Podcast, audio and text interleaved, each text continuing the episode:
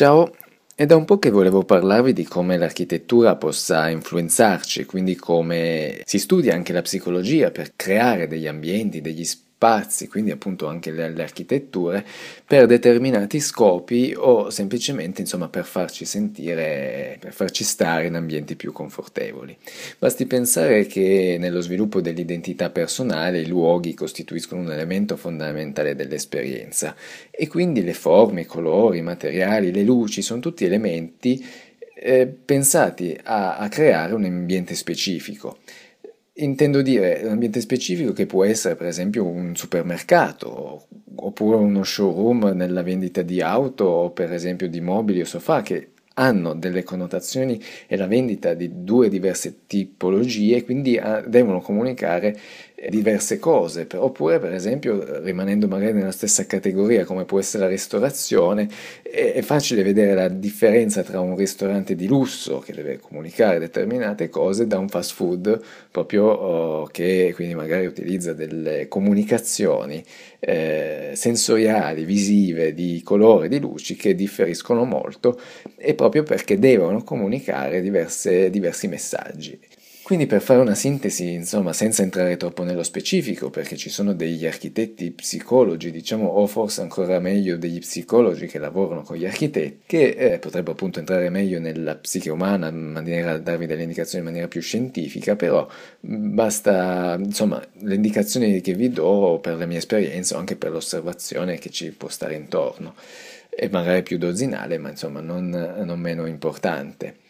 Comunque, facendo una breve sintesi appunto di, di, cosa potrebbe influenzarci, principalmente partirei dal concetto proprio anche della forma, che eh, non a caso, per esempio, mi viene in mente Daniel Libeskind eh, ha progettato numerosi musei, ad esempio quello del Museo Ebraico di Berlino o il Museo della Guerra di Manchester o il Museo del World Trade Center a New York, sono sempre tematiche molto tristi, pesanti,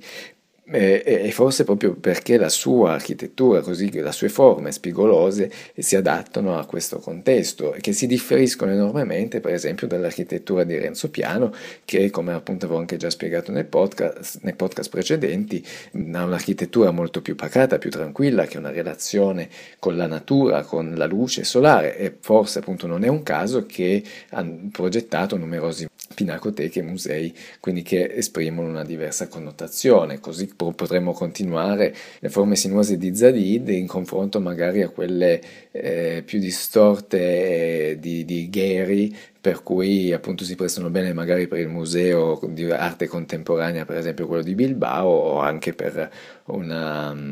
come per esempio una concert hall di Los Angeles, per esempio, insomma. Quindi potrei continuare con tanti altri esempi proprio perché l'architettura, le forme e diversi anche architetti che esprimono un'architettura diversa vanno a determinare eh, anche psicologicamente degli ambienti, delle, sono più adatte a certi ambienti rispetto ad altri. Continuando, magari appunto entrando più nello specifico, nell'interior design, quello che possiamo vedere sempre intorno a noi, forse un altro elemento, uno dei principali più banali, è il colore. E in questo caso esistono colori caldi e colori freddi. E colore caldo che vanno dal rosso all'arancione, al marrone fino al giallo, quindi che, ehm, così come anche l'illuminazione che può tendere sul giallino, crea degli ambienti che ovviamente sono più caldi, più accoglienti, mentre i colori freddi che vanno dal blu al verde al violetto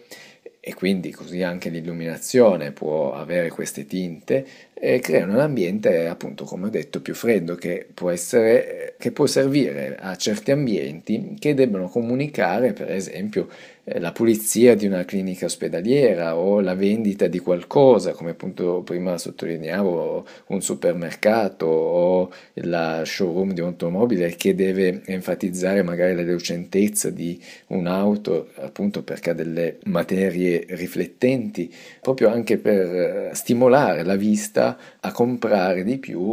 eh, appunto in, una, in un centro commerciale, ecco. E lo stesso discorso anche del caldo e del freddo potremmo anche farlo sui materiali, per esempio dei materiali caldi mi vengono in mente il legno, il, la pelle, il cuoio che anche al tatto dà una morbidezza, un calore, mentre all'opposto si potremmo dire la pietra, il marmo, l'acciaio, che anche proprio fisicamente sono freddi, hanno un aspetto, una mm, durezza e anche una freddezza che insomma possono creare determinati ambienti che, come ho detto, variano da funzione a funzione da ciò che vogliamo influenzare o comunque da ciò che vogliamo ottenere nell'architettura e anche nell'interior design. Inoltre non è da sottovalutare che eh, ogni tanto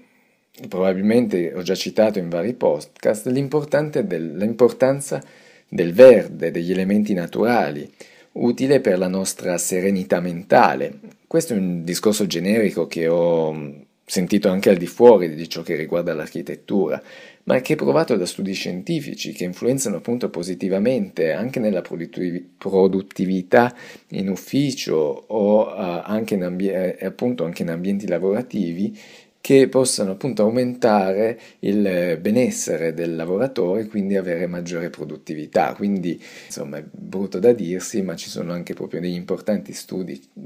scientifici che cercano di aumentare sempre di più eh, l'efficienza dei propri dipendenti, proprio per avere un benessere e un comfort o un senso di iniziativa sempre più alto. E inoltre vorrei ancora aggiungere che, eh, tra l'altro mi è venuto in mente di fare questo podcast mentre proprio stavo guardando un video di, su YouTube di Mike Rodelli, che è un personaggio che ha fondato uno studio che lavora sulla creazione di installazioni sensoriali, emotive audiovisive e appunto nel suo canale YouTube parla proprio di queste tematiche, di come cerca di influenzare le persone proprio per il lavoro che, che svolge ed è importante insomma anche sentire questi video, ne parla in maniera anche più scientifica, proprio parla delle, anche di neuroscienze per appunto magari può essere più specifico uh, proprio perché ha fondato il suo lavoro su queste tematiche. Tra una curiosità che mi piaceva condividere perché ci sono alcuni spunti interessanti. È proprio anche che potremmo, in questo caso lui, sono installazioni che potrebbero durare insomma pochi minuti o comunque in poco, poco tempo, però insomma sono tutti concetti che sono sicuramente applicati applicabili e sono applicati anche da tutto questo discorso psicologico che, di cui vi ho parlato nel, nell'architettura e soprattutto nell'interior design per la comunicazione eh, di diversi messaggi insomma di cui si voglia appunto comunicare, vendere qualcosa oppure anche semplicemente nel cercare le forme, materie, materie eh, colori, luci eh, per eh, vivere in un contesto piacevole. Il mio approccio informativo e basilare sull'argomento sicuramente è insomma, abbastanza generico, non voglio neanche entrare perché non sono uno psicologo e non posso fornirvi delle informazioni più scientifiche, ma secondo me comunque è importante saper vedere e valutare in maniera forse diversa ciò che ci circonda. Alla prossima, ciao!